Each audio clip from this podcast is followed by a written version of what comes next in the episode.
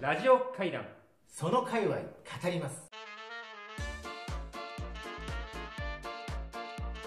はい、山村さん、今日のゲストははいはいタロットですよ、タタロット来ました私全然詳しくないですけおど詳しくない。ええあのカードの占いのでもあの、ジョジョの奇妙な冒険とか好きですかそうでですねあの何ですかスタンドが少しそのタロットカードをモチーフにしたそうですなんかそう要です素があるとその程度でございますあら意味も全然分かっておりませんので私、ちょっとだけ好きで、あおあの好きな方でそんなに詳しくないですけど、なるほど多少ちょっとす、あの、たしなんだ程度ぐらいはお好きなんで、はいはい今日ちょっと楽しみにしてますが、あはい今日のゲスト、はいどなたにお越しいただいてますかね。えー青木太郎さんね、えータロティストタローティスト。タロティストということで、まあ、タロットがお得意というかタロットのプロというかですねということなんだと思うのでちょっとあのお詳しいナミさんとズブの素人の私でちょっといろいろお話を伺えればなそうですね、楽しみですね。はい、はい。じゃあ青木さんよろしくお願いしますよろししくお願いしよろしくお願いましす。ますこれ太郎さんってお呼びした方がなんかいい感じですかねあうんそ太れ郎さんでおとか願いします太郎さんとかねはいよろしくお願いしますちょっとじゃあタロ簡単タにロットだけにねうんタロットだけに、えーちょっとじゃあ自己紹介を軽くお願いできますか、はいえっと普段あの会社員を務めながら、あの傍らちょっとカードをたしなんでいる感じなんですけれども、そう世を忍ぶ仮の姿がサラリーマンをされていてそうですねあのーまあ、ご自身の、まあ、アイデンティアイデンティティというか本名はタロットであると、はい、なるほどでございます。よろしくお願いしまよろすしくお願いいたします。でもタロットの占いをされているということはたくさんの人の人生と向き合うシチュエーションが多いんじゃないですそかうねですねなんかもともとその人とおしゃべりしたり関わることが好きだったんですけどなんか人の悩み聞いてるのが面白いんだみたいなのもありながら、えなんか自分自身と向き合っていくときにたまたまタロットカードと出会っていて、ええなんか使ってみたら面白いなっていうのうんうが一応一番最初のきっかけではあるんですけど、えええ自分で自分そのうこですとを、ねなんかあのいわゆる占いにもともと興味があった、うんううんんううんんすごい多分ずっともう学生の時ぐらいからかななんかそういうの結構好きでいわゆるあの十二星座占いとか、はいはい血液型占いみたいなのがこうあるじゃないですか、うんでそういうのをこういろいろ読み漁ってるうちに、まあ、やっぱそうやってやってくるとタロットもその中の一部にこう入ってるのでなんかちょっとこういうカードを使ったものって何なんだろうこの絵柄とか気になるなみたいなのはがいずっとこう頭の中にあった、うんうんでなんかこの自分の性格分析みたいなので最初星占いから入ってやってみたらなんかいろいろ奥深いなってことが分かってきて、ええええその星占いも実はこういうタロットカードといろいろ結びついているってえいう、えなんかこうなんか深淵の扉みたいなものをちょっと叩いてみたら、うんズブズブズブズブズズブズブブなるほどねででなんかこれってやってったら自分だけじゃなくてやっぱ人のためにも使えるかもしれないなっていうことに気がつき始めてなんかこう取り組んだっていうなのるがほど簡単なちょっとムッチーでなんかいろいろお聞きしお聞きしたいんですけどこのいわゆるこのタロットも含めたこの占,、占いの類っていうのは、まああのーご自身にその霊感があるとかなんかそのその直直感力があるかとかっていうこととかも大事なんですけどそれとあんまりそれは関係ない、えっと多分両者ともあると思っていて、ええあの使わなくてもできるものもある、うん簡単に言うと、うんなんかまあいわゆるシステム占いも一個のシステムツールみたいなものなうんで、んちゃんとまあ要は体得するというか勉強してある程度そのシステムを理解してその通りにやっていくようにできれば、うんある程度使いこなせるものではあると思っていはいるんです、うんおいただタロットカードはいわゆるそのなんか占いって3種類分かれるんです、ええっ、と名術命って書く名うん術、うんうんうんいわゆる生年月日とかはいそういうはいのはい情報にやるやつえっと相術ほう相性の愛の字、はいうんいわゆるあの手相とうん人相っていうんうその人が生まれ持ったものうんを読み解くもうのんで3つ目が牧術っていうあの牧戦あの占いのはい裏はいですはいはいはいカタカナのとですね、うんっていうあの牧術ってものがあって牧術がいわゆるその偶然性を扱う占いおおなるほがどいわゆるタロットとか、はいはいはいはいわかりやあすいとあの中国の駅とか、うんうんあとなんか石使ったり大石使ったりとか、うんうんうんうんそういうなんか物を使ってその偶然性から読み解くものっていうのがあうるんんうです、んでいわゆるその名術って呼ばれるものはもうみんな決まって決るまってますよね、しうん割とシステマチックなんです、うんだからある程度別にそういうなんか勘どころみたいなものがなくても、うんうんあの研究好きな人とかなんかうんのめり込める人だったら多分できる、なるほど使えるんですよ、まあある意味統計学みたいなもみんたでいすな、ねいわゆるまあ本当にもう脈々とずっとこう受け継がれてこう進化してきたものがやっぱりうん体系的なものがあるんで、うんそこをまあやれば触れるだけ、うんでタロットもまあ一応ルール上のものがあるんですけど、うんすごくこう読み解くそのなんでしょうこのマッピングっていうかそうんうの、ん翻訳みたいなものがちょっと問われるものではあるなと思っているのと、やっぱこうツールを使うんで、うんちょっとだけなんかこう何かの力を借りてるなっていうのは自分自身思ってああやっぱりあるんですねおーなるほ面白どないるほでどんかあの、まあ、自分がそこまでのそういうものがあのなんて言うんでしょうあの見えたりなんだりっていうのはそこまでないんですけど、うん結構多分向き不向きはある、うんあのこの牧術って呼ばれるものはあええで自分はだ結構そういうものをこうお借りしてる感じがすごくあるんで、ええであの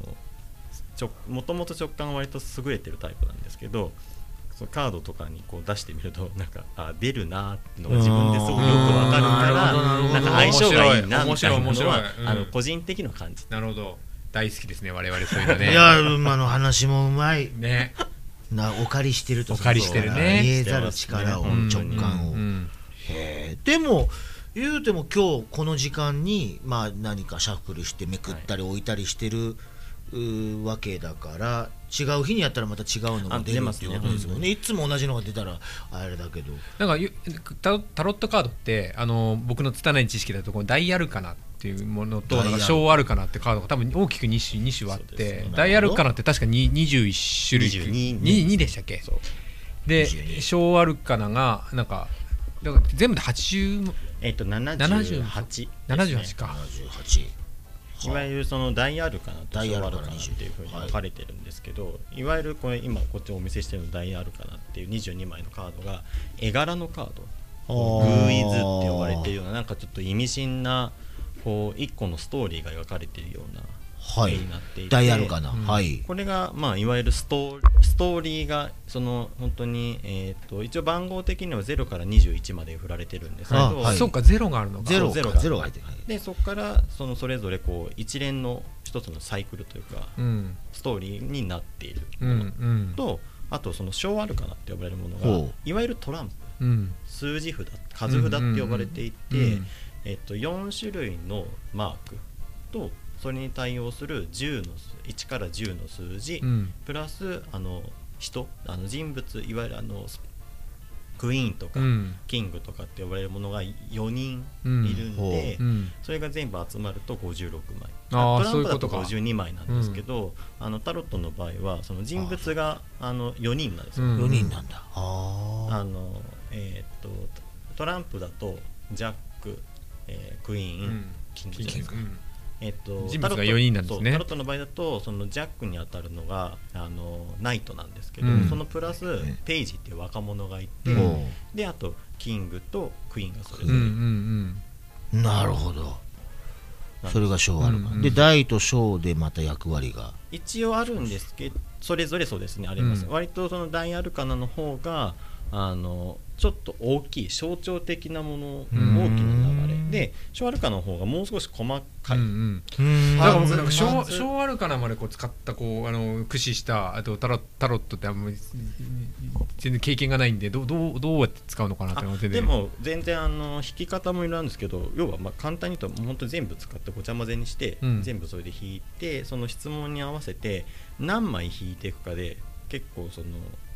具体性が変わってくるあはあーでなんかあれですよね置く位置によってなんか意味が違うんだよねそのだから質問の内容とかでいわゆるその展開することをスプレッドってスプレッド、うん呼ぶんですけど、うんその悩みに合わせてスプレッドを変えるうんなんかすごく総合的に全部さらえるようなものもあれば、ま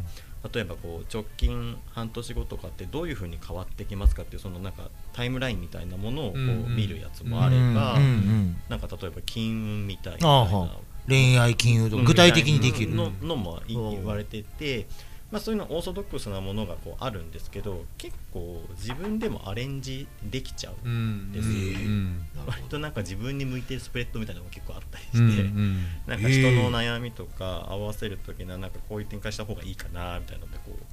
うやって合わせてやっうんていくことも結構可能なんですごくこう懐の深いなんかものものうんおーそこに少しこう力と直感がそうでこれそうあなのるカードも多分正位置と逆位置ってあっありまてすあーなんか俺そ意味れがはひっ知っくてり返るるんよですひよっねくり返って出るあか表かあのあれでしょそも縦そそもそ上も下でし結ょ構いいカードが逆位置になるとなんか悪いカードになったりとかそうですおーねなんかそれもあの採用する採用しないみたいなのも占い師によって違うっぽいんですけど、うん自分は一応採用はしていて、うん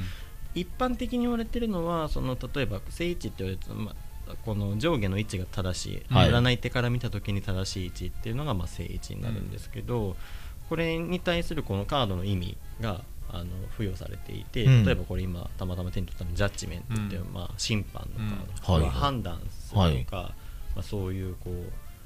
何か自分がこう決めるっていうタイミングにおいて、うんすごくこう大きなことが起こりやすいとかすごいざっくりしたはいはい説明なんですけどものがあるってなった時に逆位置採用するとあのこのもともと持ってるカードの意味があの強調されなんか、えっと過剰になるかはあはあもしくは、うんあの過小になるかっうんうんてんいう風な解釈の仕方がある。反対とはまた違うまた違う、あーまあ反対になることもありまああまるす、ねただそれはなんかその占い手の側の読み方次第うんえーなんか結構僕あのハングドマンつるあそうですとねかあ有名とあですね吊るされた男そうそうそうとかタワーとかはなんか結構逆位置になるといい意味になったりとかああしょそうですねでも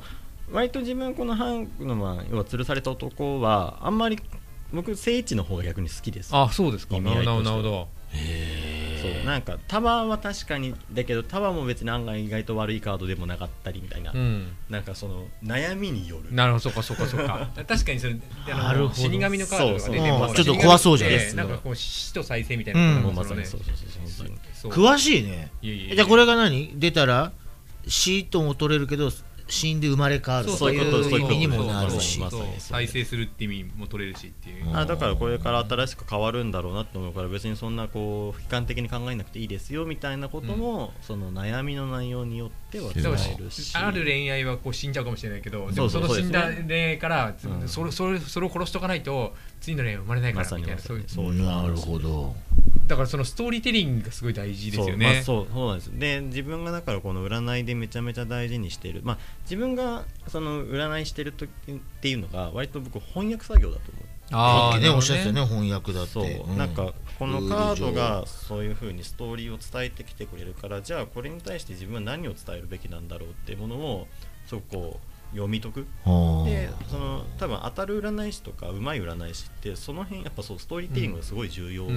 んだと思っててそれが多分上手なんだと思うなんか僕か勝手ながら思うのは結局その人の人生がいいか悪いかっていうのはほんす極めて主観なんで、あのその人がいいとおあの そう思ったら、えっとうんいいそういい人生なんですよそう。まってさにななった時にそのこあのその人の目の前で起こってることをどう解釈するかっていうことがうん多分一番大事でその解釈を多分サポートしてあげるのかなってそ思ううのまかなさにそう本当にめちゃめちゃ本質的なことをおっしゃっていて まあそれを本当に大事にしてるしその人にとっての幸せとか何が大事かってやっぱその人にしかわからないからうんこっちが決めつけるものでもないなるしほどなんかそれに合わせてやっぱりこう伝える伝え方も変わってくる同じいいこと悪いことにしても。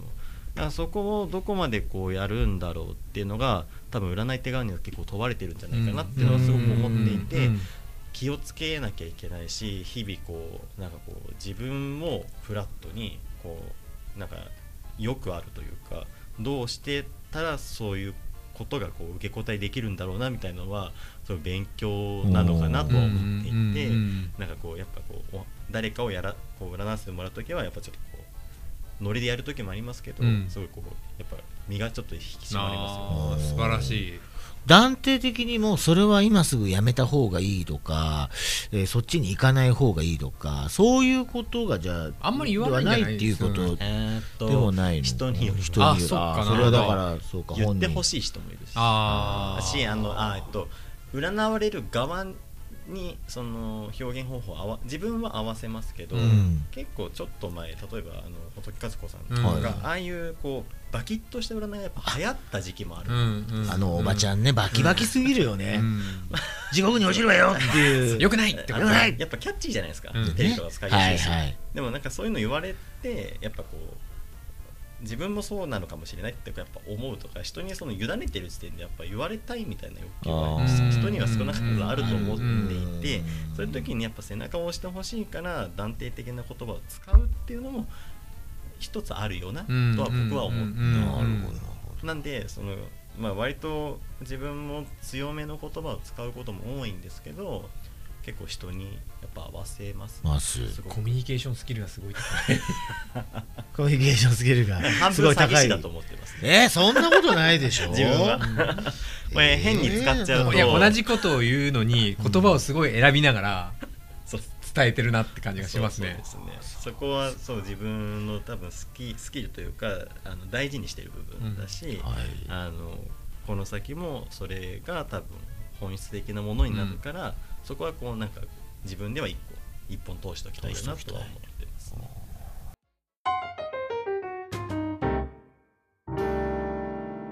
ラジオ会談その界隈語ります